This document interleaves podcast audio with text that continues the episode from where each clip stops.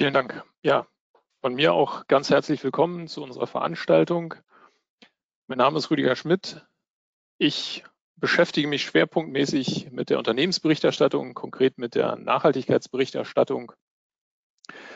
Bin hier auch in verschiedenen Gremien aktiv, ähm, entwickle sozusagen auch die Standards mit, führe die Diskussionen auf nationaler Ebene, aber auch auf europäischer Ebene und kaufe so gut dann auch die diversen Unternehmen zu unterstützen, die ich jetzt berate bei der Umsetzung dieser ganzen neuen Regulatorik, die jetzt auf Sie zukommt, über die wir heute auch sprechen wollen. Jetzt übergebe ich an meine Kollegin Lisa, bitte. Danke dir, Rüdiger, und auch von meiner Seite herzlich willkommen und danke, dass Sie zugeschaltet haben. Mein Name ist Lisa Schosser. Ich bin auch Senior Manager und Teil der ESG Service Group bei der KPMG ähm, mit Sitz im schönen Süden Deutschlands, das heißt in München. Ich bin Wirtschaftsprüferin und Steuerberaterin und kümmere mich auch insbesondere im Institut der Wirtschaftsprüfer um einige Diskussionen, die wir derzeit im ja, Bereich ESG Reporting auch schon haben. Und insofern freuen wir uns heute ähm, zum Teil auch ein gewisses Update zu geben zu dem, was sich vom letzten Jahr zu diesem Jahr verändert hat, aber insbesondere Ihnen auch einen Überblick zu geben, ähm, was das Thema ESG-Reporting in der Zukunft alles mit sich bringt. Zum Start ähm, möchten wir gerne eine kurze Umfrage mit Ihnen machen, einfach auch um zu sehen, wer heute alles dabei ist. Und insofern Frage an Sie, welche ESG-Informationen werden in Ihrem Unternehmen derzeit schon berichtet? Zum Status quo heute. A. Derzeit gibt es keine verpflichtende Berichterstattung. Deswegen gibt es keine externe Berichterstattung in Sachen ESG, also nicht finanzielle Erklärung oder auch Nachhaltigkeitsberichte. B. Es gibt nur verpflichtende externe Berichte, die derzeit rausgegeben werden, also die nicht finanzielle Erklärung oder einen nicht finanziellen Bericht.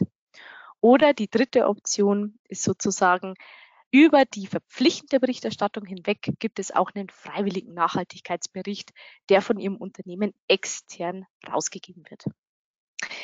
Wir sind schon gespannt ähm, auf die Rückmeldungen. Die äh, Umfrage sollte offen sein. Das heißt, Sie sollten da jetzt auch eine Wahl treffen können. Und ähm, wir freuen uns schon zu sehen, welche ja, unterschiedlichen Unternehmen wir heute äh, zusammen in der Runde haben. Denke, genau, vielen Dank. Wir können es schon sehen und wir sehen auch, es ist eine gewisse Mischung. Das heißt, wir haben tatsächlich neben ähm, ja, äh, Beteiligten mit knapp 40, fast 40 Prozent, 39 Prozent, die bisher gar keine Informationen rausgeben. Auch Kollegen im, im Termin, die schon eine verpflichtende Erklärung oder einen verpflichtenden nicht finanziellen Bericht erstellen, auch mit knapp 40 Prozent. Und auch 20, über 20 Prozent, 21 Prozent, da wollen wir schon genau sein, Kollegen, die auch freiwillige Nachhaltigkeitsberichte bereits an die externen Adressaten rausgeben. Also eine spannende Runde, weil wir sehen, es gibt ein sehr diversifiziertes Bild heutzutage, wo Unternehmen derzeit stehen in Sachen ESG-Berichterstattung. Dann freuen wir uns wieder, ähm, zurückzugehen und Ihnen dann auch die Agenda zu zeigen für heute. Nämlich, äh, wir haben einiges mitgebracht zum ersten und jetzt eine Sekunde. So, müsste auch die Agenda zu sehen sein.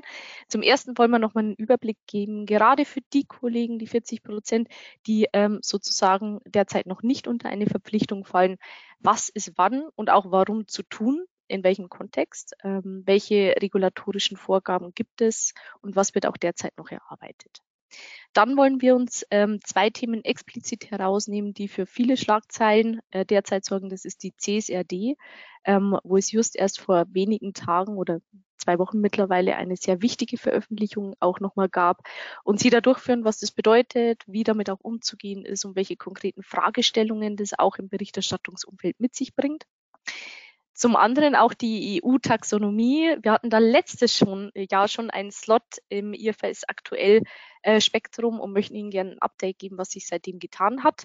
Aber auch nochmal grundsätzlich natürlich das Thema einführen und in Kontext stellen. Es gibt aber darüber hinaus auch weitere Entwicklungen im ESG-Umfeld, nämlich äh, das Lieferketten-Sorgfaltspflichtengesetz, das Update des deutschen Corporate Governance Codex, als auch im internationalen Umfeld äh, die Tätigkeiten der ISSB und der SEC, die wir Ihnen auch einmal kurz darstellen möchten. Am Ende schließen wir mit einer Zusammenfassung und einem Ausblick und natürlich gern auch der Möglichkeit, auf Fragen Ihrerseits einzugehen. Also bitte gern auch die Möglichkeit nutzen, ähm, Fragen zu stellen. Dann gehen wir in Medias Res und starten mit einem Überblick.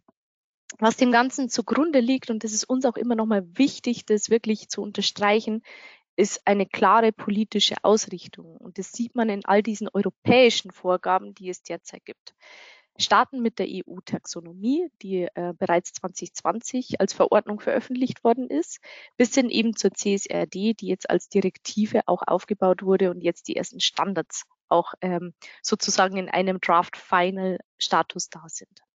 Das heißt, es gibt ein strategisches Ziel und Sie sehen hier auch immer noch die berühmt-berüchtigten Worte Man on the Moon Moment. Die EU möchte global der Vorreiter sein in Sachen Nachhaltigkeit. Auf der anderen Seite gibt es einen klaren Drang der Investoren. Ähm, es gibt hier ein Zitat von Larry Fink, was immer wieder ähm, ganz ja, prägnant ist, nämlich Every company and every industry will be transformed by the transition to a net zero world, also zu einer Welt ohne CO2-Emissionen. The question is, will you lead or will you be led? Und das zeigt wiederum, und das werden wir gerade in den internationalen Themen sehen, ISSB, SEC, ähm, wo ein starker Investorenfokus auch auf die ESG-Diskussion reinkommt.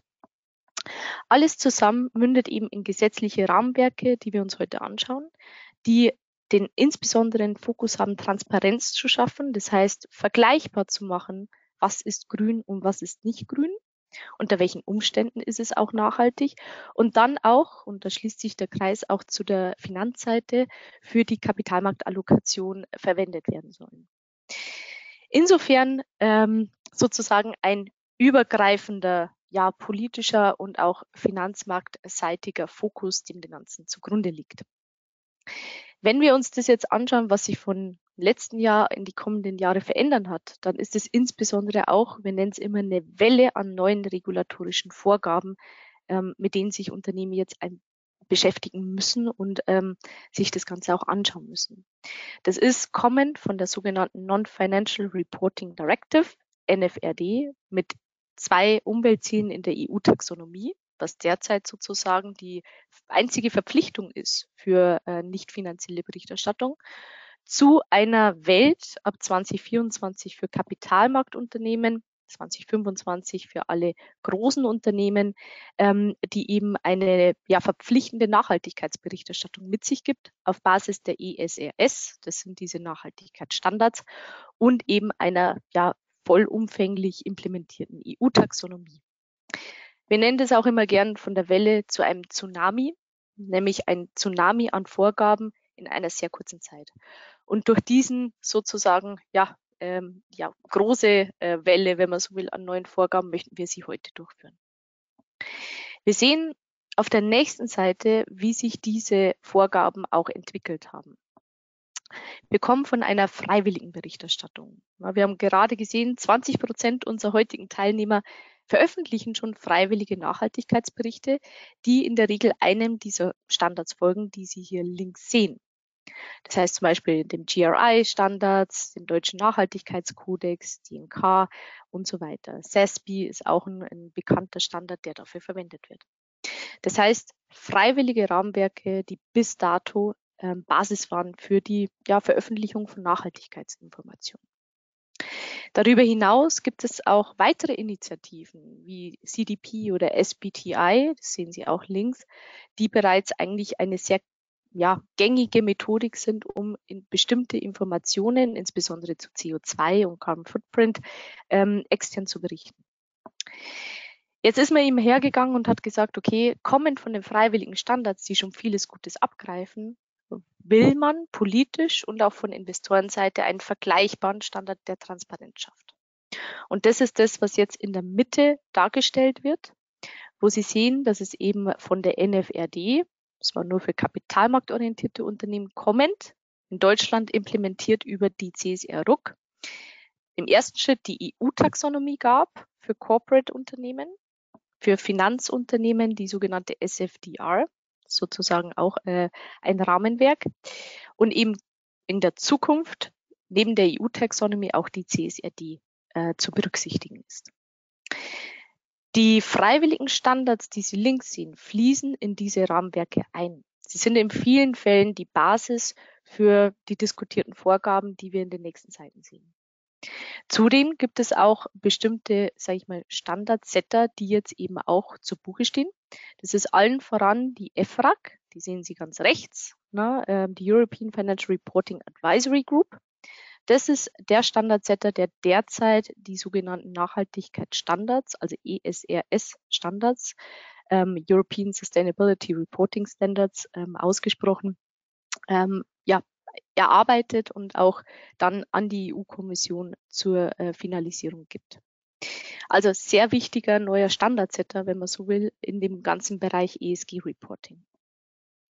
Darüber hinaus gibt es natürlich auch für IFRS-Anwender heute im, in unserem Call die IFRS Foundation, die sich auch ein eigenes Sustainability Standard Board gegeben hat, die ISSB.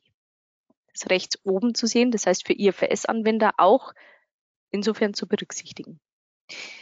Darüber hinaus natürlich für die Lageberichterstellung selber, gerade in Deutschland, gibt es den DRSC, das Deutsche Rechnungslegungsstandardskomitee, was auch immer wieder, und ich bin mir sicher, wir haben einige Kollegen im Call, ähm, hilfreiche Hinweise für die ESG-Berichterstattung der Zukunft veröffentlicht. Insofern wollen wir Ihnen mit diesem Überblick zeigen, woher viele Themen kommen, die wir heute besprechen, wer in der Zukunft Standards auch aufsetzt und auch, und das sehen Sie nochmal in der Mitte, was hilfreich ist für, die, für das Verständnis dieser Standards. Gerade auch die äh, CSRD und auch die EU-Taxonomie fußen auf Vorgaben, zum Beispiel einer TCFD. Die sehen Sie oben in der Mitte. Das ist die Task Force on Climate Related Financial Disclosure. Sehr investorengetrieben, ähm, geht eigentlich im Grunde darum, sich mit der, äh, dem Klimawandel und Risiken und Chancen, die sich daraus ergeben, auch aktiv zu beschäftigen und das auch einfließen zu lassen. Diese Elemente dieser Empfehlung, ist keine verpflichtende Thematik, fließen auch wiederum ein in die äh, in der Mitte befindlichen Vorgaben. Dann haben wir um das Ganze noch abzurunden, unten auch gewisse ähm, ja, hilfreiche Guidances, die rausgegeben werden, zum Beispiel von der ESMA oder eben auch von der EU-Kommission selber. Soweit zum Überblick einfach für Sie, wer macht eigentlich gerade was und auf welcher Basis. Schauen wir uns nun die Zeitschiene an, dann ist eben ähm, jetzt auch eine gewisse Klarstellung oder auch Klarheit im Vergleich zum letzten Jahr, als wir uns zusammen äh, getroffen haben im IFRS aktuell erfolgt. Das heißt, erstens, die nicht finanzielle Reporting Directive wird abgelöst durch die äh, CSRD mit Geschäftsjahr 2024. Das heißt, ab 2024 Geschäftsjahre äh, gesprochen, ist erstmalig nach CSRD zu berichten, sofern man ein kapitalmarktorientiertes Unternehmen ist mit mehr als 500 Mitarbeitern. In einem zweiten Schritt, und das war eine der Erleichterungen, die man in den letzten Monaten ähm, sozusagen abgestimmt hat auf europäischer Ebene, ähm, werden alle großen Unternehmen unter die CSRD fallen. Das heißt, unabhängig davon, ob man kapitalmarktorientiert ist oder nicht. Und gerade für die Anwender heute, ich referenziere auf die Umfrage zu Beginn, knapp 40 Prozent heute in unserem Termin sind ähm, derzeit nicht verpflichtet, Nachhaltigkeitsberichte oder ESG-Informationen äh, an, an die externen Adressaten zu veröffentlichen. Da ist 2025 natürlich das Jahr, wo sich vieles ändert. Da ist erstmalig eine Verpflichtung sozusagen da. Einhergehend damit ähm, werden mit der TC, werden TCFD-Themen in der CSRD aufgehen. Deswegen haben wir uns auch entschlossen, die TCFD hier zu referenzieren. Die ist bis dato eine reine freiwillige Berichterstattung. Sie werden aber sehen, dass es hier sehr viele Referenzierungen gibt in der CSRD und insofern faktisch mit der CSRD auch ähm, anzuwenden in weiten Teilen. Die EU-Taxonomie wiederum für alle heute im Call eine eigenständige Verordnung. Das heißt, unabhängig von der CSRD gibt es diese Verpflichtung. Allerdings ähm, ist diese verknüpft mit der Frage, ob man als Unternehmen in die ähm, ja, Verpflichtung fällt, eine nicht finanzielle äh, Berichterstattung zu machen. Heißt dann konkret, sobald man entweder unter heute die NFRD, zukünftig die CSRD fällt, fällt man auch unter die EU-Taxonomie. Das ist sozusagen miteinander verknüpft. Ähm, man ist gestartet letztes Jahr mit der Taxonomie Fähigkeit für zwei Umweltziele. Dieses Jahr ab 20 äh, sozusagen alle Berichte, nicht finanziellen Berichte, die erstellt werden ab 2023, müssen auch die äh, Konformität beachten und dann sobald die weiteren Umweltziele veröffentlicht werden, muss auch zu äh, allen sechs Umweltzielen ähm, berichtet werden. Das werden wir uns später nochmal im Detail anschauen, daher nur im Überblick. Und last but not least für alle, wir sind ja hier auch im sozusagen äh, deutschen Umfeld, ähm, haben wir noch das Lieferketten-Sorgfaltspflichtengesetz als auch schon finales Gesetz auf deutscher Ebene nicht europäischer Ebene, sondern wirklich auf deutscher Ebene, was erstmalig ab 2023 anzuwenden ist für alle Unternehmen mit mehr als 3000 Mitarbeitern. Nochmal in der Box wichtigste regulatorische Updates für Sie ist insbesondere eben, dass es für die CSRD jetzt auch Konkretisierungen der Standards gibt. Die wurden im November veröffentlicht, sind erstmalig für 2024 anzuwenden. Ähm, für die weiteren sektorspezifischen Vorgaben ist äh, erwartet, dass diese in 2023 kommen. Also auch für Ihre interne Planung, einfach wann Sie, damit Sie ein bisschen einordnen können, wann kommen welche regulatorischen Vorgaben. In 23 wird es hier auch nochmal ähm, Aufsatzpunkte geben. Und die vier weiteren Umweltziele wurden verschoben bei der EU-Taxonomie. Das heißt, hier hat man ein Jahr länger Zeit, sind aber als Draft für Q1 erwartet ähm, darüber hinaus wird es auch eine Reihe von FAQs geben. Also für alle EU-Taxonomy-Anwender, da ist tatsächlich noch einiges ähm, sozusagen geplant. Mit diesem Überblick möchten wir noch auf eins hinweisen, nämlich ähm, das eine ist man spricht ja oft von einer Finanzberichterstattung, die historisch gewachsen ist und auch viele weitere Dimensionen mit sich nimmt. Also nicht nur die Berichterstattung selber, sondern auch zum Beispiel so Themen wie äh, Prüfungs, ähm, also quasi Abschlussprüfung beziehungsweise Prüfungspflicht. Ähm, auch welcher Abschlussprüfung kann, Prüfer kann das überhaupt übernehmen? Äh, nach welchen Standards? Auch das Thema ESEF, also für alle ähm, hier im Call nochmal vielleicht kurzer Blick auf das Thema.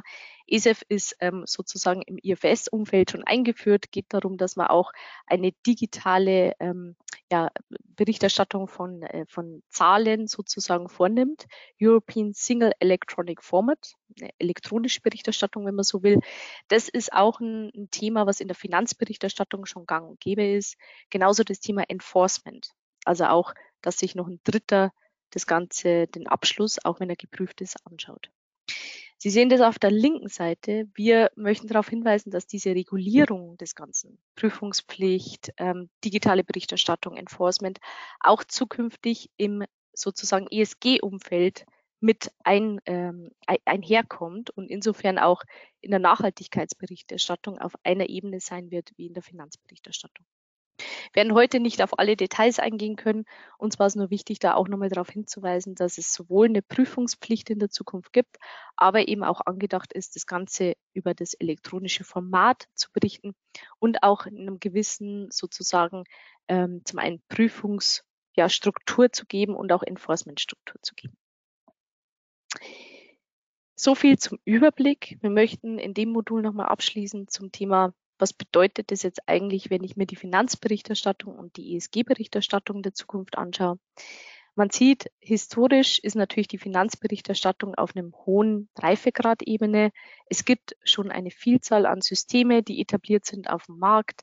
Es gibt gewisse eingeschwungene Strukturen und auch ähm, ja einfach die fachlichen Skills, sowohl im Unternehmen als auch ähm, sozusagen im Wettbewerb. Und das ist was, was in der ESG-Berichterstattung jetzt nach und nach aufgebaut werden muss. Und ähm, vom Verständnis über die ja, Klarstellung, was heißt es dann auch in Kennzahlen, das Ganze integriert in Systeme und Strukturen, Prozesse und Kontrollen, bis hin dann auch zum gewissen Vergleichbarkeit gebracht werden muss. Und das ist immer wieder für uns eine wichtige Darstellung, um da einfach auf einen Blick zu zeigen, die Zukunft wird relativ gleich, äh, gleichgerichtet sein, das heißt auf e, einer Ebene sein, ESG und Finanzberichterstattung. Mit diesem Überblick ähm, zum Thema, was tut sich alles und hat sich getan, wollen wir jetzt aber detaillierter einsteigen in die CSRD und Rüdiger, gerne an dich. Danke dir. Ja, ähm, wie Lisa ja schon dargestellt hat, wird momentan die CSRD, die Corporate Sustainability Reporting Directive, umfangreich diskutiert. Ähm, wie wir gerade gehört haben, vor ein paar Tagen ist sie jetzt final verabschiedet worden. Das heißt, es steht bloß noch die Veröffentlichung im Europäischen Amtsblatt aus, dass sie auch rechtskräftig ist, anzuwenden ist und dann jetzt die einzelnen Mitgliedstaaten 18 Monate Zeit haben, die in nationales Recht zu überführen. Was bedeutet das überhaupt jetzt für die, für die Unternehmen? Ähm, wer ist überhaupt betroffen? Hatten wir schon gehört, ab 2024 erstmal nur die Unternehmen, die jetzt kapitalmarktorientiert sind, die bereits jetzt schon eine nicht finanzielle Erklärung erstellen müssen. Ab 25 kommen dann auch die anderen großen Unternehmen hinzu. Also ein groß wird man als Unternehmen, wenn man mehr als 250 Mitarbeiter hat, 40 Millionen Euro Umsatz oder 20 Millionen Euro Bilanzsumme. Also man braucht nur zwei von diesen drei Kriterien. Ab 2026 kommen dann noch die kapitalmarktorientierten kleinen und mittleren Unternehmen hinzu. Die haben nochmal so eine Möglichkeit, das Ganze zwei Jahre zu schieben, so eine Opt-out-Option diese Erweiterung des Anwendungskreises führt nun im Endeffekt dazu, dass ungefähr 15.000 Unternehmen in Deutschland berichtspflichtig werden und nämlich nicht mehr nur 500, wie es bisher der Fall war. Ähm, diese Verschiebung spiegelt sich ja quasi auch im Teilnehmerkreis wieder, dass sie also um 40 Prozent machen, sind noch nicht verpflichtet, brauchen daher noch keine Berichterstattung, Nachhaltigkeitsberichterstattung vornehmen. 40 Prozent sagen, ja, wir machen das schon und dann nochmal 20 Prozent, ja, wir machen noch mehr, als das verpflichtend ist. Ähm, besonders ist auch, dass es jetzt im Gegensatz zu dem, was bisher der Fall war, dass man auch extern außerhalb des Lageberichts berichten konnte, das zukünftig dann nicht mehr der Fall sein wird. Es ist zwingend im Lagebericht drin. Dazu gehört natürlich auch, dass das Ganze dann jetzt geprüft wird, anfänglich nur mit einer Limited Assurance. Das heißt, es wird nur geschaut, ob ähm, ja, ob die Angaben, ob da der Prüfer irgendwelche Informationen findet, äh, dass die Angaben nicht richtig sind. Gegensatz zu der Reasonable Assurance, die dann im Raum steht, so ab 2028, dass die verpflichtend sein wird, ähm, wo der Prüfer dann konkret guckt, ob jetzt die Vorgaben wirklich alle konkret eingehalten sind. Und das ist ja die Prüfungstiefe, die jetzt momentan auch bei der Finanzberichterstattung anzutreffen ist. Die CSRD verweist jetzt darauf, dass EFRAG als ja jetzt zum Standardsetter wird und eigene European Sustainability Reporting Standards entwickelt. Die hat, haben verschiedene Themenbereiche, die jetzt angesprochen werden, drei verschiedene Ebenen quasi, die dazu führen, dass äh, berichtet wird. Ich glaube, das lässt sich hier noch ein bisschen besser darstellen dass man einmal die sektoragnostischen Berichtspflichten hat. Also das sind dann Berichtsanforderungen, die unabhängig sind, in welchem Unternehmen oder in welchem Sektor man tätig ist. Das heißt, alle Unternehmen müssen sich mit diesen Standards beschäftigen.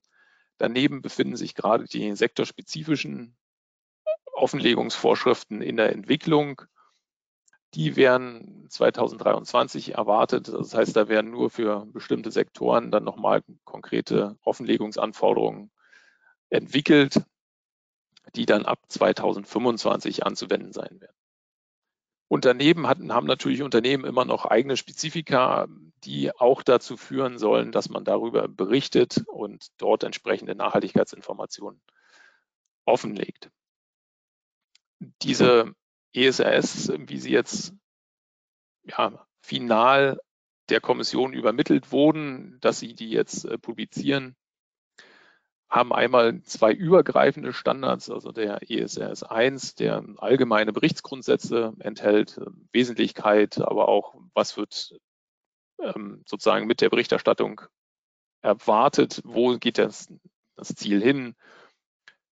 Daneben gibt es noch allgemeine Offenlegungsanforderungen, diese allgemeinen Offenlegungsanforderungen enthalten auch schon ganz konkrete Berichtsanforderungen, ähm, KPIs, die zu berichten sind. Dort kann man sich halt aus, durch eine Wesentlichkeitsanalyse nicht von befreien. Das gleiche gilt für einige Angabepflichten, die im ESS E1 enthalten sind oder auch im ESS S1. E steht für Environmental, S für Social und G dann für Governance, also für die drei Blöcke, die quasi jetzt immer zu berichten sind, was jetzt eine Erweiterung sozusagen des Berichtsumfangs ist, was jetzt ja schon in der NFRD angesprochen wird. Da gibt es fünf Belange, über die berichtet werden muss, aber nicht in dieser Tiefe, in dieser Umfangheit, wie es jetzt hier der Fall ist. Diese Standards verlangen dann jeweils Angaben zur Strategie, die das Unternehmen verfolgt, um jetzt beispielsweise den Klimawandel äh, zu bekämpfen oder welche Strategie verfolgt es, um Wasser- und Meeresressourcen zu schonen. Und hier geht es jetzt einen Schritt weiter. Das heißt, die Unternehmen sind in dem Moment nicht nur verpflichtet, über ihre Strategie zu berichten, was wollen sie erreichen, was machen sie, sondern es geht auch darum zu berichten, welche Maßnahmen haben die Unternehmen bereits implementiert, was machen sie und wie wird das Ganze gemessen? Also einmal wirklich konkret zu sagen, mein Wasserverbrauch beträgt x Kubikmeter pro Jahr. Und das ist im Verhältnis zu meinen Umsatzerlösen, ergibt sich dann folgende Verhältniszahl.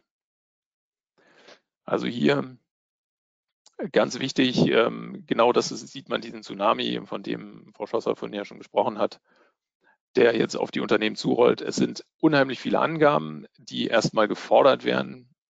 Ein Großteil der Angaben kann man durch eine Wesentlichkeitsanalyse dann gucken, ob man die überhaupt berichten muss.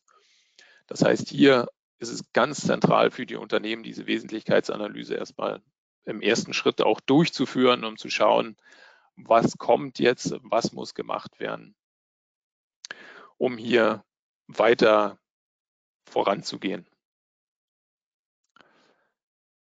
diese ESRS weichen jetzt auch etwas von dem ab, was wir bisher von der Berichterstattung kennen.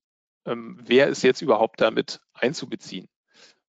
Das sind ähm, die sogenannten Berichtsgrenzen, die jetzt hier neu definiert werden. In der Finanzberichterstattung hat man das, ja, man hat das Unternehmen, da hat man die Tochtergesellschaften, wenn man eine Konzernbetrachtung hat. Gemeinschaftsunternehmen, assoziierte Unternehmen werden halt ähm, bedingt einbezogen je nachdem, wie die Kontrolle ausgestaltet ist. Und dann hat man quasi für die Finanzberichterstattung den Kreis, was berichtet werden muss. Mit der CSRD werden diese Berichts Berichtsgrenzen jetzt erweitert. Da geht es auch darum, dass man in die Wertschöpfungskette davor geht, aber auch später sich das anguckt. Also welche Themen, ESG-Themen haben jetzt meine Lieferanten, aber welche ESG-Themen haben auch meine Kunden? Und darüber muss auch berichtet werden. Das muss auch in die Berichterstattung einbezogen werden.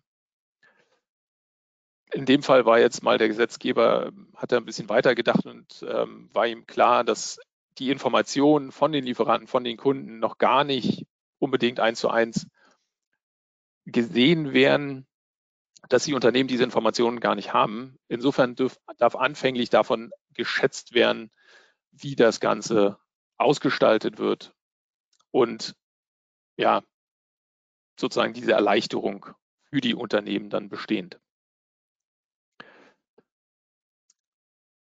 Ein weiterer großer Punkt ist, der sich jetzt gegenüber der nicht finanziellen Erklärung geändert hat, ist das Konzept der doppelten Wesentlichkeit. Während jetzt in der CSR-Richtlinie und dann auch der Umsetzung in Deutschland hier eine Unverknüpfung bestand. Also das heißt, Themen wurden nur berichtspflichtig, wenn es sowohl eine Auswirkung auf das Unternehmen hatte, als auch auf die Umwelt. Und das ändert sich jetzt. Jetzt wird es zu einer Oder-Verknüpfung. Das heißt, Themen werden immer dann berichtspflichtig, wenn das Unternehmen auf seine Umwelt, auf die Menschen, auf die Gesellschaft eine Auswirkung hat. Oder wenn die Umwelt Auswirkungen auf das Unternehmen hat. Das heißt, hier hat man plötzlich eine deutliche Erweiterung von Themen, die zu berichten sind gegenüber dem, was jetzt gegenwärtig in einer nicht finanziellen Erklärung zu berichten ist. Das heißt, selbst äh, die Unternehmen, die jetzt schon berichtspflichtig sind und berichten, müssen jetzt neue Analysen machen. Wie wir gesehen haben, hier sind einige Teilnehmer von Unternehmen, die schon mehr machen. Viele Unternehmen machen mehr, berichten da umfangreicher. Aber nichtsdestotrotz kommt es hier zu einer Veränderung. Diese Veränderung spielt sich dann auch in der Form, wie berichtet wird, wieder. Während heutzutage halt in der Berichterstattung, es gibt den Abschluss, da stehen die ganzen Finanzzahlen drin, also die Primaries, daneben den, den Lagebericht als zusätzliches Element und in den Lagebericht können die nicht finanziellen Informationen aufgenommen werden, einschließlich der EU-Taxonomie-Angaben. Oder das ist halt die Möglichkeit, man hat Lagebericht und den nicht finanziellen Bericht separiert, zwei getrennte Abschnitte. Und daneben gibt es noch die freiwillige Nachhaltigkeitsberichterstattung. Das wird sich jetzt mit der CSRD ändern. Es gibt dann bloß noch den Abschluss, den Lagebericht mit umfangreichen ESG-Informationen. Da muss man jetzt sehen, wie die Unternehmen darauf reagieren, ob sie weiterhin freiwillig noch einen Nachhaltigkeitsbericht machen oder ob sie auf diesen verzichten. Ähm, wenn man jetzt sozusagen die Einführung der nicht finanziellen Erklärung betrachtet, dort haben einige Unternehmen dann auf die weitere Erstellung eines Nachhaltigkeitsberichts verzichtet. Andere Unternehmen haben das einfach weiter beibehalten, weil es immer noch ganz viele Informationen gibt, äh, die auf Interesse stößt bei den verschiedensten Stakeholdern und sei es ähm, Nachhaltigkeitsratingagenturen, die entsprechende Ratings anbieten und entsprechende Informationen dann vom Unternehmen nachfragen und das gerne auch in einem Bericht nachlesen, auswerten wollen. Das waren jetzt erstmal viele Informationen zur CSRD, was ansteht, was gemacht werden muss. Wir haben das aber für Sie auch nochmal kompakt zusammengefasst. Ähm, was bedeutet das jetzt? Welche Schritte können Sie gehen? Sollten Sie gehen? Ähm, kann man sehr gut nachlesen. Also Sie können es gern von unserer Homepage runterladen oder wir schicken Ihnen das dann auch gern per E-Mail zu. So viel zum Thema CSRD. Das andere Thema EU-Taxonomie immer noch berichtspflichtig. Da wird jetzt meine Kollegin Frau Schosser Ihnen das weiter ausführen. Bitte, Lisa. Danke dir, Rüdiger. Ähm, ich denke, EU-Taxonomy-Update passt in vielen Fällen sehr gut. Ähm, Nochmal eingangs auch, wir haben letztes Jahr ja auch schon mal einen dedizierten EU-Taxonomy-Slot angeboten, als das Thema komplett neu war. Wir wollen heute natürlich schon auch nochmal alle Beteiligten kurz abholen und dann aber nochmal auf die, nennen wir es, Highlights eingehen, die es seitdem gegeben hat. Ähm, startend nochmal wirklich als Überblick, um was geht es bei der EU-Taxonomie? Das ist die Verordnung 2020-852. Das heißt doch schon jetzt zwei Jahre alt ähm, die große börsennotierte, kapitalmarktorientierte Unternehmen verpflichtet, ähm, also alle, die auch eine nicht finanzielle Erklärung oder Bericht abgeben, ähm, zu dieser EU-Taxonomy-Kennzahl auch ein Reporting zu machen. Das war erstmalig ähm, notwendig für alle Erklärungen beziehungsweise Berichte, die nach dem 1.1.22 erstellt worden sind beziehungsweise aufgestellt worden sind. Also das heißt erstmalig eigentlich über das Geschäftsjahr 21. Ähm, Sie haben das vielleicht auch verfolgt oder waren selber mittendrin und live dabei. Ähm, letztes Jahr wurde im Wesentlichen zur Taxonomie Fähigkeit, nennt sich das, auch berichtet für zwei der Umweltziele. Ähm, jetzt für das nächste Jahr ähm, ist eben auch die Konformität oder beziehungsweise für dieses Jahr ist auch die Konformität zu berichten, also für 22 und dann für 23 voraussichtlich wird dann auch ähm, alle weiteren ähm, Vorgaben für die vier weiteren Umweltziele vorhanden sein, sodass man dann auch ein noch erweitertes Reporting hat. Also eine stufenweise, wenn man so will, Einführung. Das Ganze macht man eben auch wieder Transparenz und Vergleichbarkeit. Insbesondere hat man erstmalig einen wirklichen KPI, einen Prozentsatz, der sagt, x Prozent meines Umsatzes ist mit nachhaltigen Dingen verbunden, die in dieser Verordnung geregelt sind. Und ähm, damit kann ich halt über verschiedene Größen, über verschiedene Branchen, das so ist zumindest das Zielbild, ähm, Unternehmen miteinander vergleichen und am Ende dann auch Investoren die Möglichkeiten geben, aber auch na, Banken bei der äh, Kreditvergabe ähm, für wirklich nachhaltige Unternehmen oder Investitionen Kapital bereitzustellen. Das Ganze geht natürlich in quantitative Angaben auf. Ich habe den Umsatz schon skizziert, ähm, genauso aber auch auf Investitionsseite CAPEX und OPEX, ähm, aber eben auch weitreichende qualitative Angaben, die da zu machen sind, insbesondere auch in diesem Jahr. Ähm, wir haben unten nochmals ganz klar aufgezeigt, ähm, was war ab wann oder ist ab wann einschlägig. Also 2021 war vereinfacht, ne, nur Fähigkeit, also noch nicht alle Kriterien, nur zwei Umweltziele. 22 ähm, Fähigkeit plus Konformität, also komplette Prüfung der Verordnungsvorgaben äh, und aber auch nur für zwei Umweltziele und für das Geschäftsjahr 23 wird es dann äh, voraussichtlich so sein, dass dann alle Bewertungskriterien da sind und vollständig berichtet werden muss. Ähm, beziehungsweise ganz konkret für alle Abschlüsse, die dann nach dem 1.1.24 erstellt werden. Also dann für das Geschäftsjahr 23. Wir schauen uns vielleicht an dieser Stelle auch nochmal die Details an. Wo finden Sie eigentlich welche Vorgaben im Rahmen der EU-Taxonomie? Und Sie haben sicherlich auch die letzten Wochen auch wieder von einigen, ich sag mal, Veröffentlichungen gehört, die auch wieder zu Diskussionen geführt haben. Starten wir ganz oben. Sie sehen EU-Taxonomie-Verordnung. Das ist sozusagen das Rahmenwerk. Also das gibt vor, wie eigentlich alle weiteren Level-2-Dokumente in dieser Darstellung ähm, erstellt werden müssen, wie Kriterien ja aufbearbeitet werden müssen, nach welchen Rahmenwerken sich diese richten müssen. Das ist sozusagen das übergreifende Framework. Auf der linken Seite, das ist die Artikel 8 Disclosure Delegated Act ähm, Darstellung auf der Folie, sehen Sie ähm, alle Details zu den Kennzahlen. Also wie ist überhaupt dieser sogenannte EU-Taxonomy KPI definiert? was ist Umsatz, CAPEX, OPEX im Sinne der EU-Taxonomie, ähm, und was ist auch darüber hinaus zu berichten. Das sind dann verschiedene Annexe, die diesen sogenannten Delegated Act, so ist der juristische, die juristische Form, ähm, hinterlegt werden. Darüber hinaus, also über diese finanziellen Vorgaben, wenn man so will, der Ermittlung und Kalkulation der Kennzahlen und Angaben, gibt es eben Kriterien, die vorgegeben äh, sind und auch derzeit noch erarbeitet werden. Die finden Sie auf der rechten Seite dieser Folie. Das ist insbesondere der Climate Delegated Act, also sozusagen Climate, Climate Change Mitigation und Climate Change Adaptation, die bereits ähm, sozusagen im letzten Jahr ähm, ja, zur Verfügung standen und auch nach welchen schon berichtet werden musste.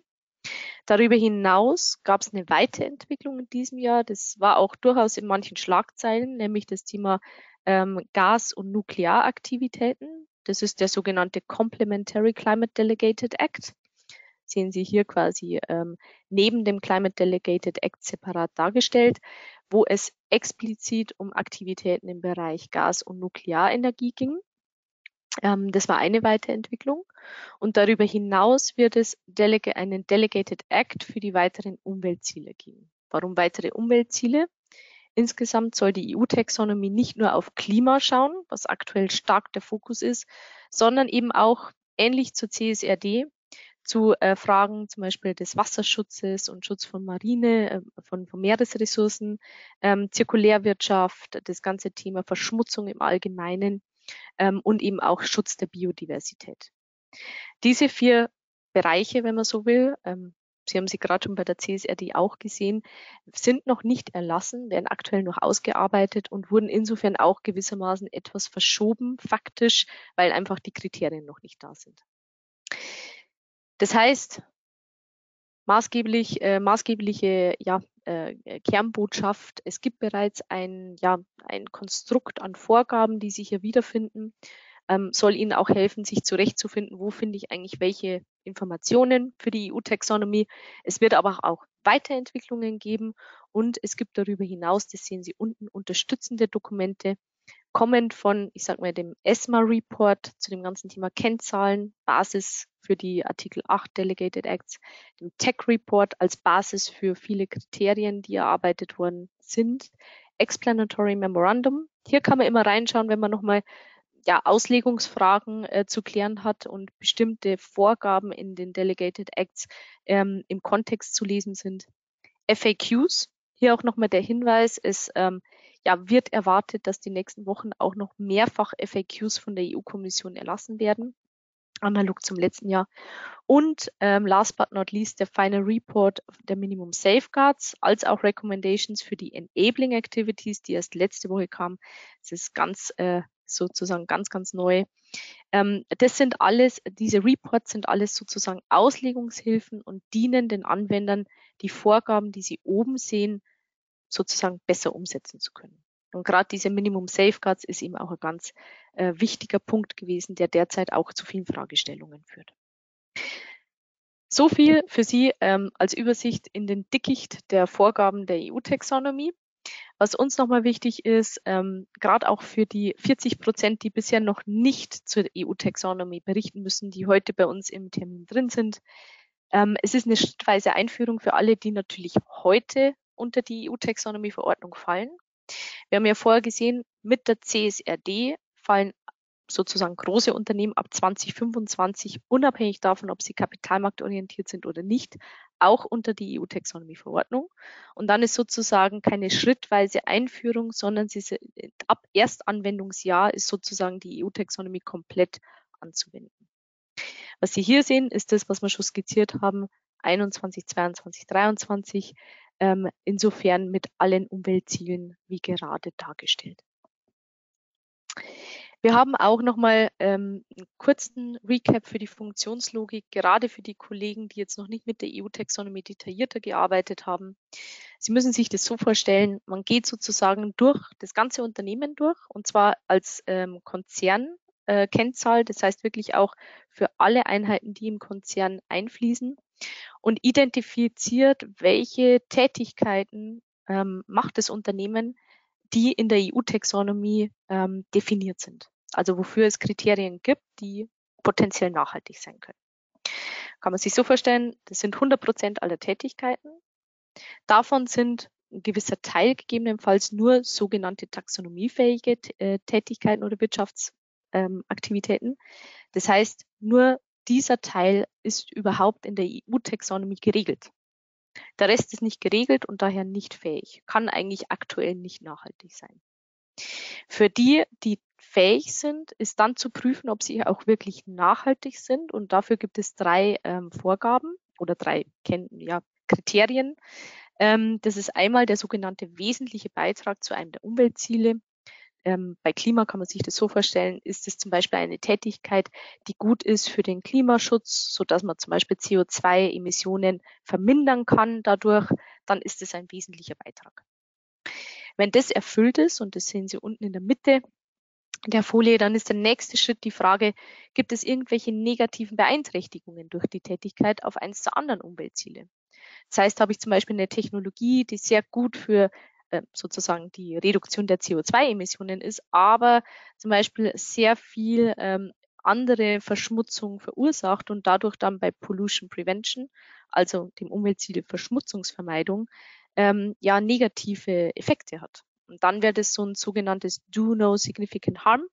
Und das würde dann bedeuten, dass man nicht nachhaltig ist, sondern nur taxonomiefähig.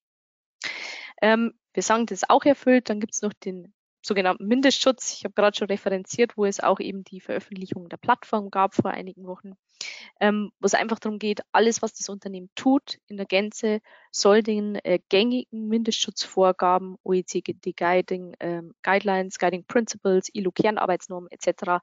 auch Rechnung tragen und das auch wirklich implementiert haben. Und das ist der letzte Haken, der gesetzt werden muss, damit man am Schluss taxonomiekonform ist. Und das wiederum heißt nachhaltig. Am Ende sind natürlich dann die KPIs zu ermitteln und dann auch zu berichten. Wir haben uns ähm, angeschaut, wie ist denn diese erste Veröffentlichung auch von der Prüfungsseite gewesen ähm, und haben uns angeschaut, welche nicht finanziellen Erklärungen wurden denn geprüft. Und das ist nochmal vielleicht auch wichtig, gerade auch wenn man häufig im Benchmarking ist. Ne? Viele Unternehmen ähm, veröffentlichen ja auch nicht einfach, sondern sagen auch, was machen denn unsere Wettbewerber im Vergleich? Das ist eine europäische Vorgabe. Das heißt, ähm, gerade im europäischen Kontext ähm, konnten hier viele Unternehmen auch sich im Peer-Vergleich ähm, ja, gegenüberstellen.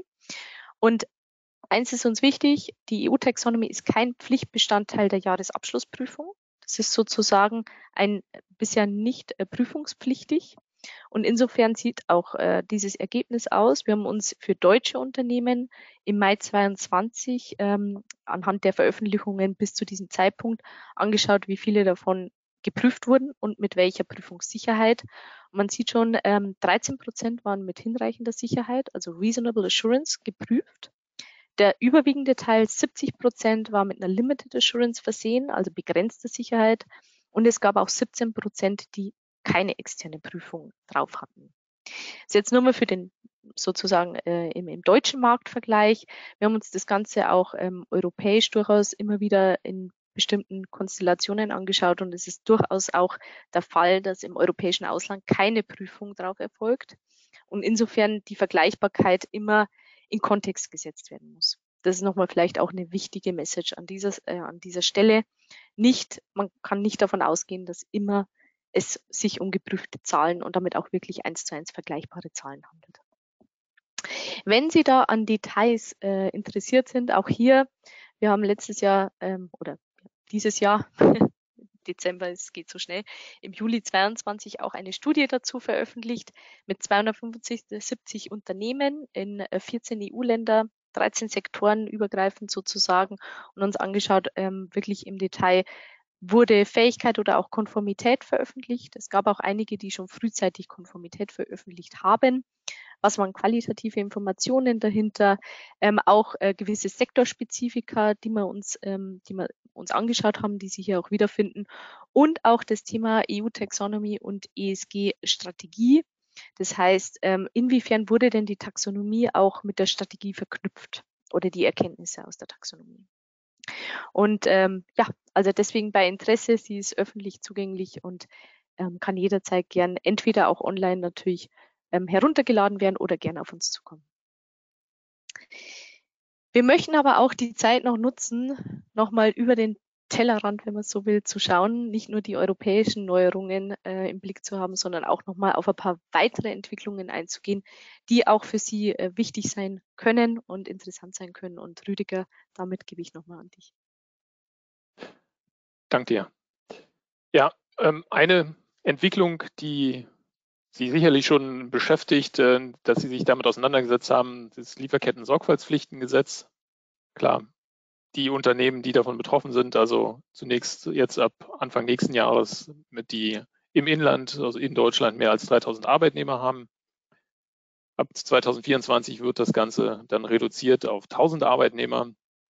Hier geht es darum, dass man ganz konkrete Vorgaben bekommt, äh, wie jetzt menschenrechtliche und umweltbezogene Sorgfaltspflichten in der Lieferkette zu betrachten sind, dass dort entsprechende Maßnahmen einzurichten sind, Risikoanalysen einzurichten sind so dass man sich das Ganze anguckt, beurteilen, bewertet und auch Abhilfe entsprechend schaffen kann. Deutschland ist hier insofern noch etwas moderater, sage ich mal, als die im Raum stehende, die das gerade diskutiert werdende europäische Version, also dort die Corporate Sustainability and Due Diligence Directive, die ab 2026 angewendet werden soll. Der ursprüngliche Vorschlag der Kommission sah vor, dass alle Unternehmen, die mehr als 500 Arbeitnehmern haben und einen Umsatz von mehr als 150 Millionen Euro haben, ähm, berichtspflichtig werden, also darunter fallen, die Vorgaben anwenden müssen. Der Europäische Rat hat das Ganze jetzt äh, gekontert und gesagt, nee, also wir wollen die Schwelle etwas höher setzen, 1000 Arbeitnehmer und 300 Millionen Euro Umsatz, den europäische Unternehmen weltweit machen. Betroffen sind aber auch Unternehmen, sozusagen nicht europäische Unternehmen, die in Europa aktiv sind. Dann gelten diese Schwellenwerte für Arbeitnehmer und Umsatz, der in Europa erzielt wird.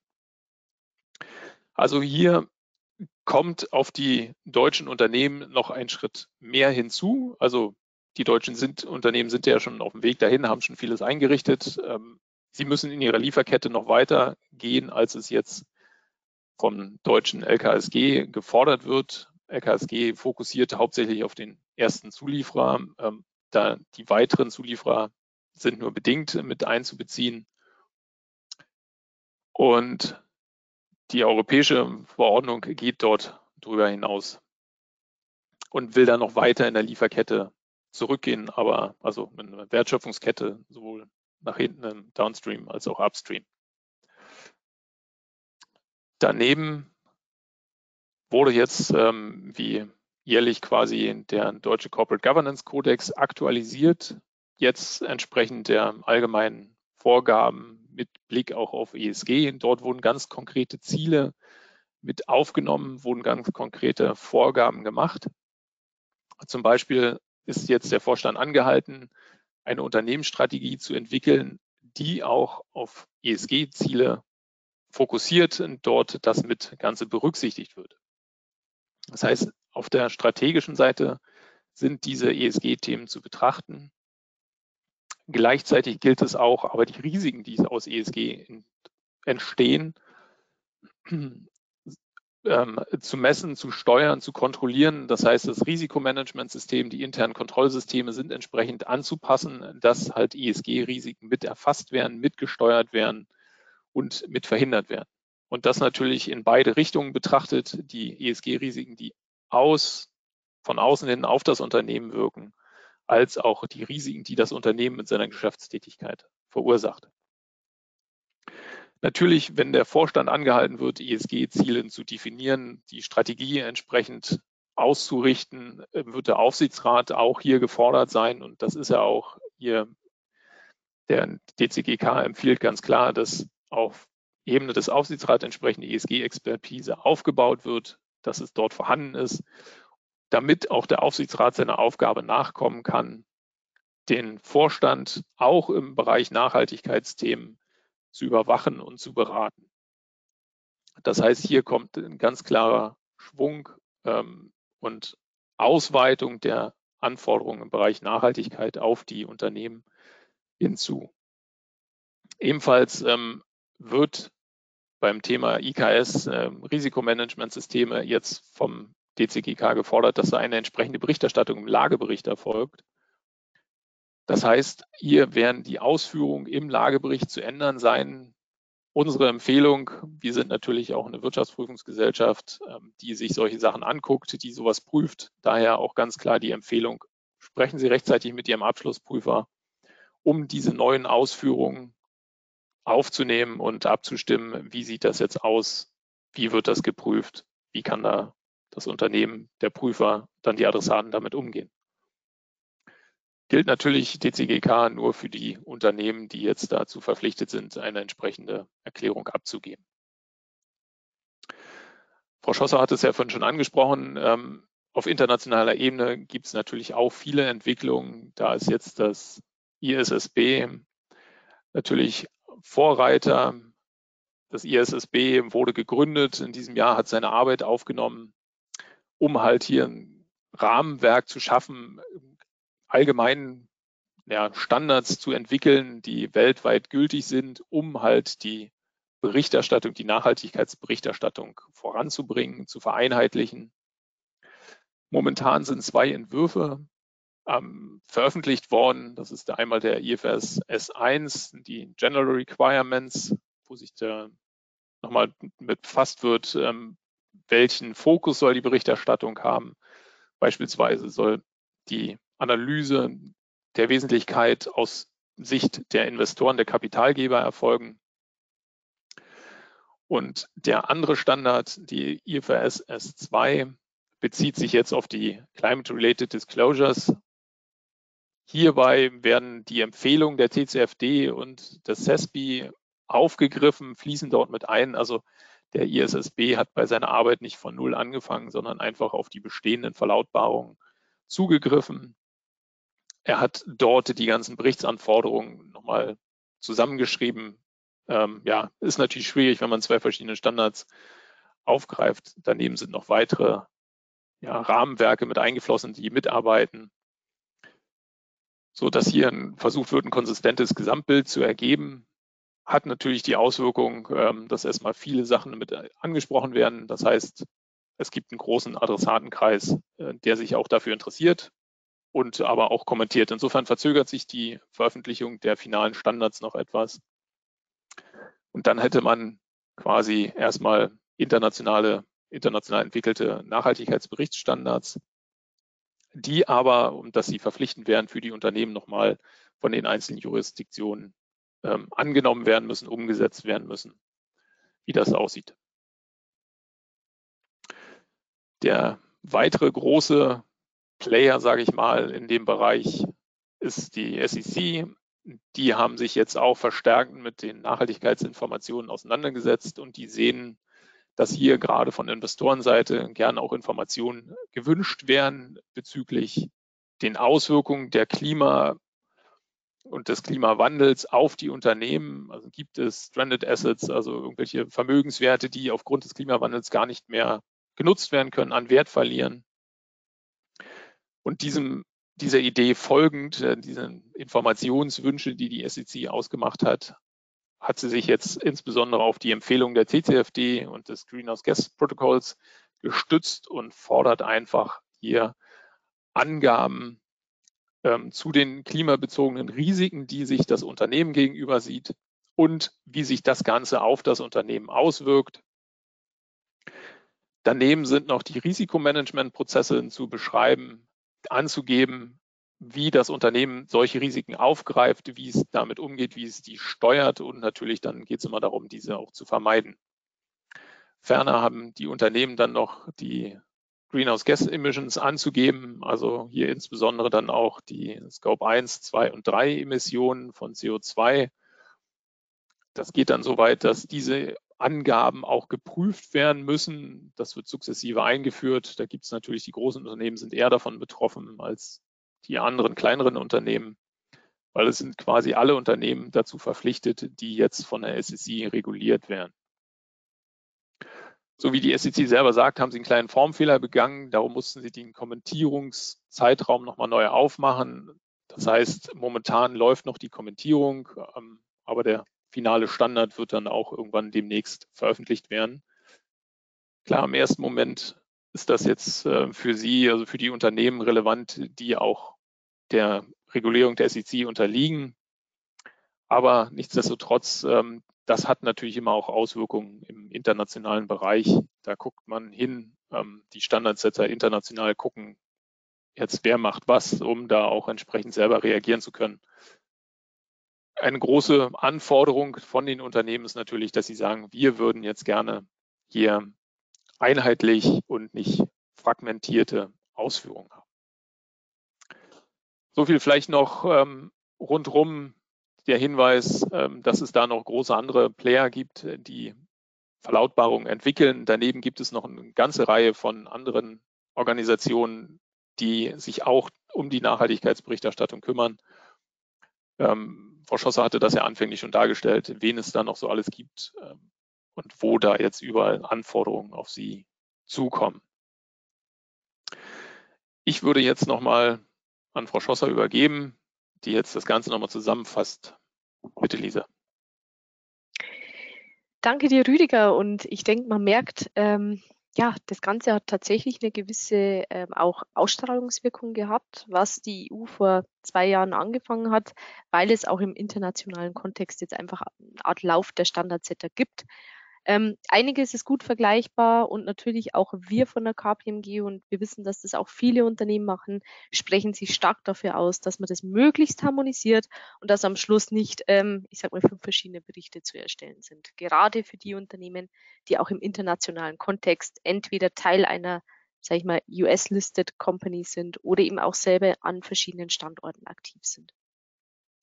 Um das Ganze aber nochmal ganz kurz und prägnant zusammenzufassen, ähm, es ist nach wie vor eine dynamische Entwicklung. Wir sehen eine stete Erweiterung der EU-Taxonomie. Ähm, das Ganze wird sich jetzt noch einige Jahre ziehen, bis man da wirklich einen ja, etablierten, man würde auch sagen Steady State hat, ähm, worauf man dann auch wirklich vergleichbare Publikationen ähm, ja, passieren kann. Das heißt, auch hier wird noch einiges passieren, gerade auch in Sachen FAQs etc. und die vier weiteren Umweltziele. Ähm, man hat mit der CSRD wirklich einen Game Changer. Also das wird einfach nochmal zu einer wahnsinnigen Vergleichbarkeit auch führen, dadurch, dass eben nicht nur kapitalmarktorientierte Unternehmen ähm, veröffentlichen müssen. Ähm, das heißt, hier sicherlich auch für diverse Adressaten. Und das ist eben nicht nur, ich sag mal, ein Kapitalmarkt oder Investor, sondern eben auch Kunden, ne, eben auch äh, gewisse Budgets, die EU-weit vergeben werden für Innovationen und Entwicklungen, wird es einfach eine Vergleichbarkeit geben. Und das ist sicherlich jetzt mal losgelöst von der Compliance eine wichtige Sichtweise. Das Thema Lieferkette, was ja dann auch europäisch kommt, ähm, ist sicherlich auch was, was viele Schnittstellen hat. Das heißt, das kann man nutzen, um Synergien zu heben. Und mit dem deutschen Corporate Governance Codex sieht man auch, dass das ganze Thema in die Governance Ausstrahlungswirkung hat. Das heißt, dass das wirklich auch in Strukturen des Unternehmens ESG mit integriert werden muss. Ähm, gerade auch im Kapitalmarktumfeld. Wir sehen internationale Vorgaben, die natürlich im Einzelfall immer auch noch beachtet werden müssen, was auch noch mit zusätzlicher Aufwand macht und vor allem auch frühzeitig beachtet werden sollten, damit man da auch wieder Synergie nehmen kann. Also Sie haben gesehen, vieles ist miteinander vergleichbar, orientiert an TCFD zum Beispiel. Das heißt, ähm, da kann man dann auch den verschiedenen Standardsettern gut folgen.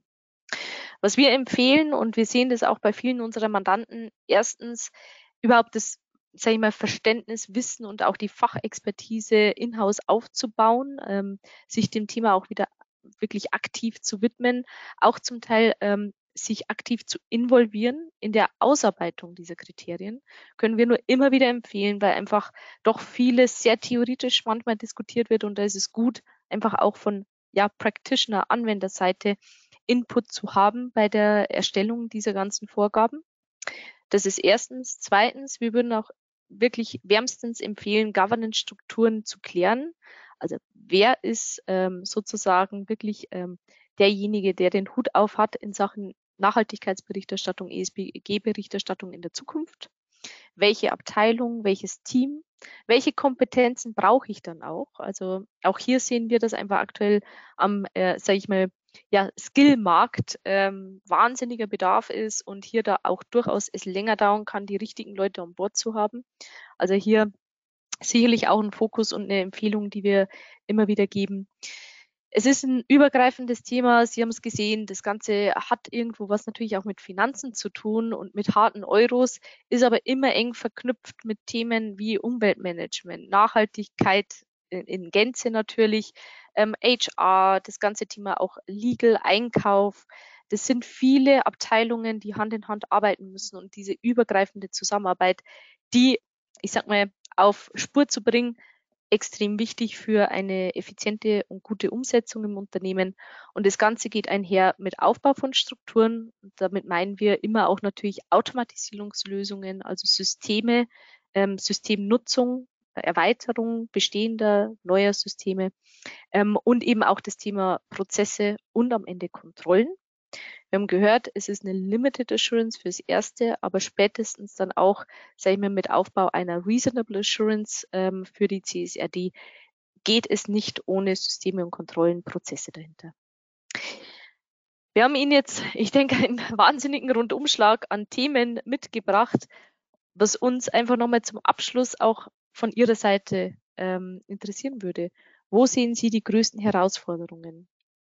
In der Datenhaltung und Generierung einfach überhaupt alle Informationen strukturiert zu erfassen und dann auch eben prüfungssicher ähm, reporten zu können. In äh, Sinne der Fachfragen überhaupt zu klären, was bedeutet diese ganze äh, Standardlandschaft für uns in der engen Zeitleiste. Oder auch die organisatorische Verankerung, ähm, also eben wer macht im Unternehmen was, ähm, auch diese äh, festzuhalten und zu finden. Oder sind es am Ende alle der oberen Team? Und da freut es uns nochmal zu sehen, wie da auch Ihre Einschätzung ist.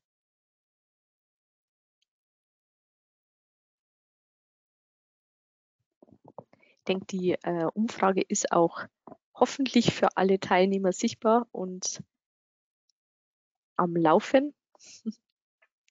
Sozusagen mit all den Informationen, die wir jetzt die letzte ja, knappe Stunde gegeben haben, ähm, wird es spannend zu sehen, was da auch am meisten Schmerzen bereitet.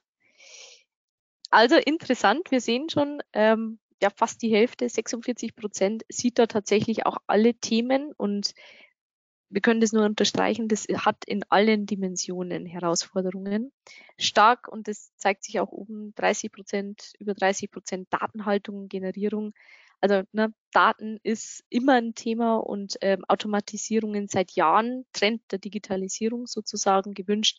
Das gilt auch hier, nur dass man hier weniger etablierte, sage ich mal, ähm, Anbieter am Markt oder etablierte Anbieter hat, aber noch nicht so etablierte Lösungen. Auch da vielleicht einen kurzen Einblick. Wir sehen dass jeder Anbieter am Markt eng mit dem Standardsetter zusammenarbeitet, aber das einfach auch noch ja ein, zwei Tage dauern wird, weil man kann nur automatisieren, was erstmal klar vorgegeben ist. Also auch hier wird es Hand in Hand mit Ihnen als Anwender sein.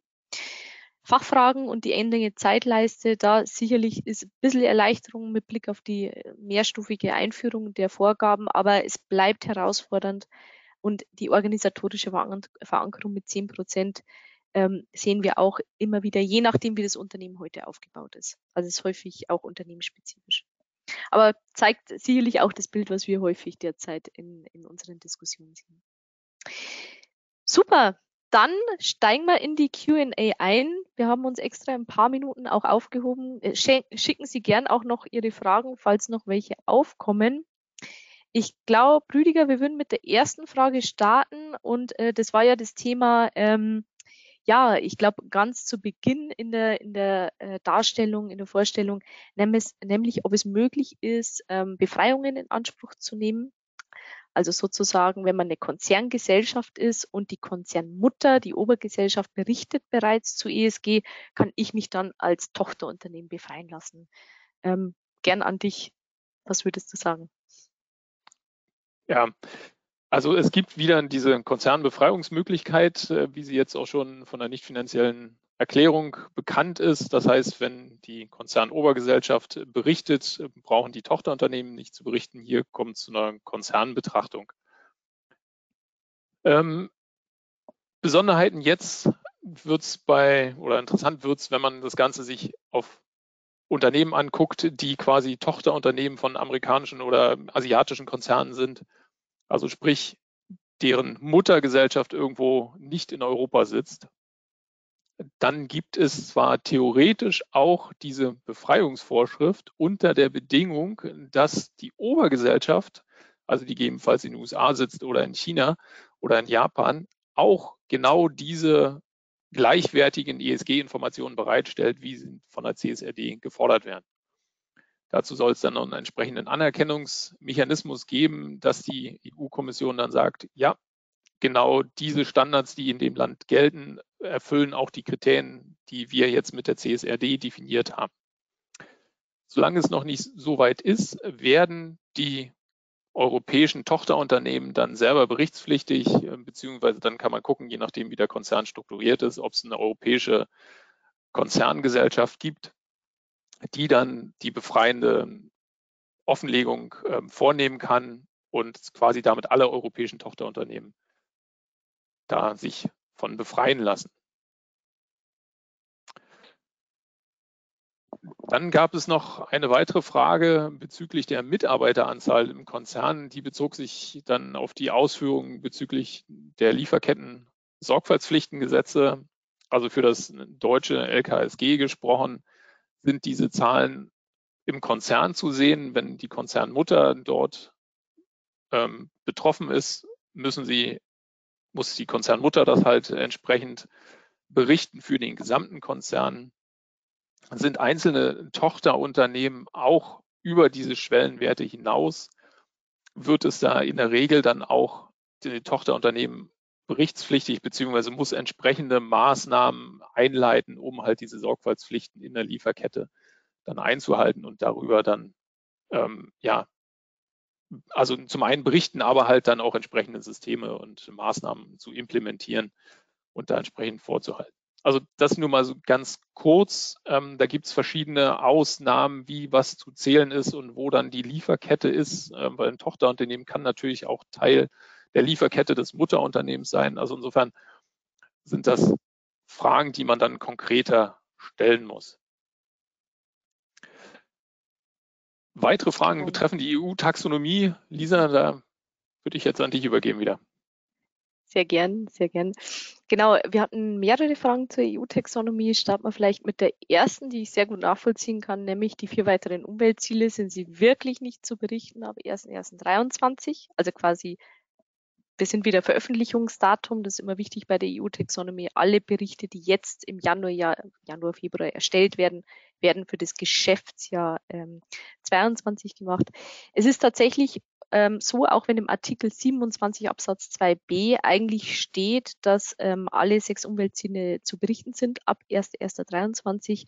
Das ist die aktuell herrschende Meinung. Warum? Weil einfach äh, keine Vorgaben für die vier weiteren Umweltziele da sind. Und es gibt zweitens auch ähm, einen weiteren Abschnitt in ähm, den, der Verordnung, der besagt, dass zwölf Monate vorher Auslegungs, zumindest der Draft da sein muss. Also ich muss zumindest ähm, auf einen gewissen Status mir das Ganze ähm, ja, anschauen können, um dann auch berichten zu können. Das heißt, zu Deutsch, es ist tatsächlich so, ähm, dass jetzt zum 1.1.23 Berichte über 22 ähm, die vier weiteren Umweltziele nicht zu betrachten sind und eben dann fürs nächste Jahr ähm, auch die Vorgaben sehr spät kommen werden, weil erst im Q1 jetzt eigentlich ähm, oder was heißt eigentlich im Q1 wird erwartet, dass es da jetzt ähm, einen ersten Entwurf geben soll. Das heißt auch wieder im Laufe des dann zu berichtenden Jahres. Also auch leider hier erneut so wie in der Vergangenheit, dass man ähm, in laufender Rechnung sozusagen sich die Sachen anschauen muss. ist ein bisschen unglücklich, aber ähm, einfach auch viele Themen, die gerade bei der EU natürlich in Ausarbeitung sind. Ähm, also vier weitere Umweltziele verschoben. Ähm, dann hatten wir die Frage, genau, ähm, ja, wieso gibt es auf EU-Ebene sowohl die EU-Taxonomie als auch die CSRD? Ist es nicht irgendwo auch eine Doppelregulierung? Ähm, man kann schon sagen, dass die CSRD da auch auf die EU-Taxonomie referenziert. Also das ist schon, es sind zwei eigenständige Vorgaben ist korrekt, aber sie sind nicht äh, widersprechend und sie sind auch nicht in sich doppelt dadurch, dass die CSRD auf die EU-Taxonomie referenziert und die EU-Taxonomie sozusagen ähm, darauf referenziert bezüglich Anwendung, ob man unter die CSRD fällt oder nicht. Ähm, also man kann sagen, man hätte es vielleicht auch alles gleich in eins packen können. Allerdings ähm, hat die EU-Taxonomie natürlich nochmal einen besonderen Hintergrund. Vielleicht da nochmal einen kurzen Exkurs. Der, die gilt ja nicht nur für sozusagen Corporates, also nicht Banken oder Finanzmarktunternehmen, sondern auch Finanzmarktunternehmen müssen EU-Taxonomy-Kennzahlen veröffentlichen. Und ähm, diese sozusagen ja, Wirkungsmechanismen, dass man sagt, Kapitalallokation, Finanzierungsmöglichkeiten, auch Green Bond Standards etc., sollen sich an einem bestimmten Framework orientieren dafür hat man die EU-Taxonomie äh, aufgebaut. Und die CSRD geht da nochmal drüber hinaus und möchte eben auch eine, ja, wie in der Finanzberichterstattung, auch eine Nachhaltigkeitsberichterstattung ähm, ja, aufbauen und sicherstellen. Insofern, ich verstehe persönlich den Punkt, aber es ist äh, tatsächlich zumindest konsistent und äh, in sich schlüssig, auch wenn es zwei unterschiedliche Rahmenwerke sind. Genau. Dann gab es noch eine weitere Frage zu den Konzernbefreiungsmöglichkeiten. Die werden ähm, ganz heiß diskutiert, muss man sagen. Ähm, der Standardtext, wie ist der zu verstehen, wie ist der auszulegen, wie kann man damit umgehen, gilt das auch? Man muss jetzt hier noch die Transformation in deutsches Recht abwarten.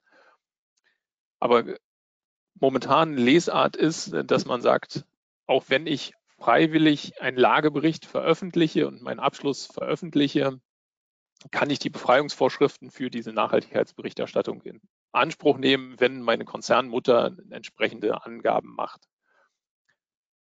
Wie gesagt, das ist jetzige Lesart, das ist jetziges Verständnis, so wie es aus den ähm, auch Erwägungsgründen hervorgeht. Ähm, wenn jetzt der deutsche Gesetzgeber dort irgendwelche anderen Ideen, Wünsche, Vorstellungen hat und Konkretisierung vornimmt, dann kann ich da jetzt leider auch nichts machen, ähm, sowieso nicht, aber das ist erstmal die Antwort, die ich Ihnen da jetzt geben kann.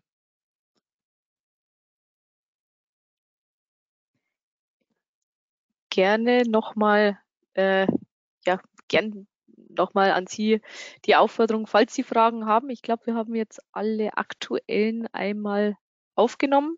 Ähm, die Gelegenheit können Sie gerne noch nutzen. Ansonsten auch im Nachgang natürlich jederzeit. Ähm, unsere Kontaktdaten bekommen Sie, falls äh, im Nachgang nochmal die ein oder andere Gedanke hochkommt, ähm, stehen wir jederzeit zur Verfügung. Ansonsten denke ich, ja, sind wir gut in der Zeit auch ähm, soweit dabei. Ich glaube, vielleicht eine Frage kam gerade noch. Die wollen wir natürlich dann auch nicht unbeantwortet lassen. Ähm, und freuen uns, wenn Sie da die Chance auch äh, nutzen, dass wir da gerne zur Verfügung stehen und ähm, ja, die Punkte mit Ihnen teilen. Sie merken, es ist alles tatsächlich auch nach wie vor sehr dynamisch. Das heißt, ähm, wir können Ihnen immer sagen, wie aktuell die Diskussionen dahinter sind und auch was so, sag ich mal, eine gewisse herrschende Meinung, nennt man das ja gern ist. Ähm, aber vieles ist einfach auch, ja, sehr vom Einzelfall abhängig und es können sich Dinge auch immer noch mal ändern. Ähm, deswegen äh, bestimmte Konstellationen muss man sich dann auch im Detail nochmal anschauen. Ähm, die genau. Frage, die jetzt gerade nochmal gestellt wurde, also hier gibt es Meinungen zu folgender Konstellation. Die Gesellschaften müssen nach den Vorschriften einer großen Kapitalgesellschaft laut Satzung berichten, fallen diese dann auch in den Anwendungskreis. Ähm, diese Aussage, also davon sind viele Unternehmen betroffen, die in öffentlicher Hand sind, weil dort gibt es entsprechende Satzungsregelungen oder auch äh, teilweise Landesgesetze, die das verlangen. Und da ist momentan die Auffassung, dass auch diese Gesellschaften damit berichtspflichtig wären, weil sie sind verpflichtet, so einen entsprechenden Lagebericht und die Regeln der großen Kapitalgesellschaften anzuwenden.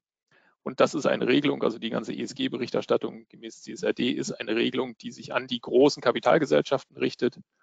Und darum fallen diese auch darunter. Das IDW hatte dazu auch dann nochmal an die einzelnen Landes- ähm, oder der Länder geschrieben, da an die Ministerien und gesagt, wollt ihr das wirklich? Ähm, wenn ihr das nicht wollt, dass diese Unternehmen auch berichtspflichtig werden, bitte ändert dann entsprechend die Satzung bei den Unternehmen, passt eure Landesgesetze an. So, ähm, dann gibt es noch eine weitere Frage. Ich glaube, da geht es nochmal um den Detaillierungsgrad der CSRD-Angaben. Und ähm, ja, spannende Frage. Also konkret heißt es, muss man immer den geforderten Detaillierungsgrad der CSRD-Angaben umsetzen, auch wenn man dadurch Betriebsgeheimnisse offenlegen würde? Gibt es Geheimhaltungsregelungen? Ich würde sagen, eine ähnliche Diskussion, die man ab und zu ja auch im Lagebericht hat. Also auch da wird ja immer wieder oder wurde auch schon in der Vergangenheit ähm, häufiger diskutiert, gerade wenn es um Forschung und Entwicklung zum Beispiel geht, ähm, was ist wirklich Minimum ähm, zu berichten und was ist, könnte dann auch natürlich äh, negative äh, mögliche Folgen haben. Das will man ja damit nicht. Also es ist nicht so, dass es da jetzt Geheimhaltungsregelungen gibt in dem Sinne. Ähm, das findet man in dem jetzigen CSRD-Rahmenwerk nicht. Ähm, es ist wie auch in der Vergangenheit bei der Lageberichtskommentierung wirklich auch eine Einzelfalldarstellung. Ähm, also man muss sich dann schon anschauen, um welches Thema geht's ähm, liegt es an der, sagen wir, auf welchem Level ist dann auch zu berichten und ist es auch wirklich was, was dazu führen würde, dass hier, ich sag mal, Betriebsgeheimnisse offengelegt werden.